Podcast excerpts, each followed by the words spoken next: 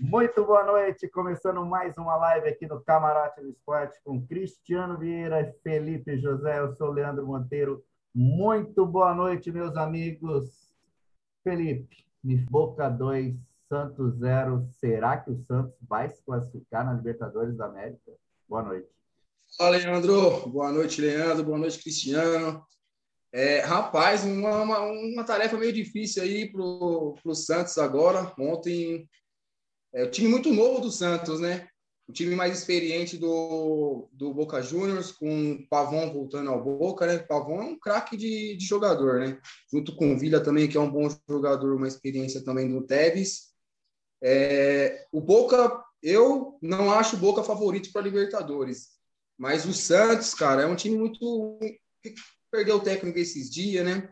Muito, muitos jovens, é, eu acho que precisa de um cara mais experiente no Santos para dar algum jeitinho ali, porque eu acho que não briga nem pela Libertadores, nem pela Sul-Americana, e capaz de ser rebaixado também no Campeonato Estadual.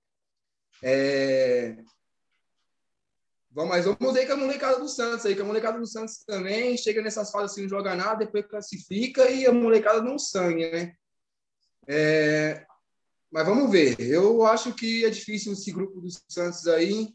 Questão de ter perdido também para o Barcelona em casa, né? É, mas só se Deus ajudar mesmo. É, mas Marinho também.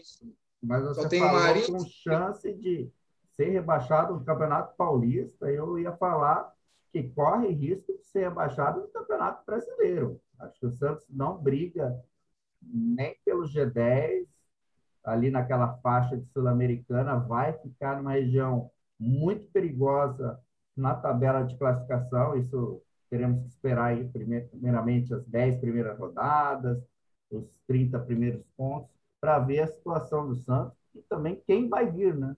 Fernando Diniz, quem será o novo treinador Santista. Mas corre risco no Campeonato Paulista, Felipe?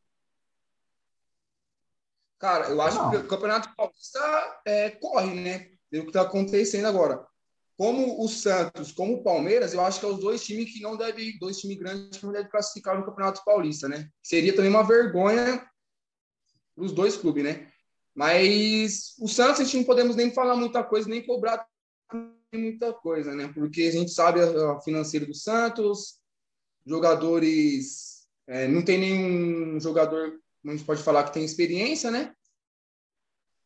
E mais, mais molecada da, da base, né? É torcer para vingar jogador da base.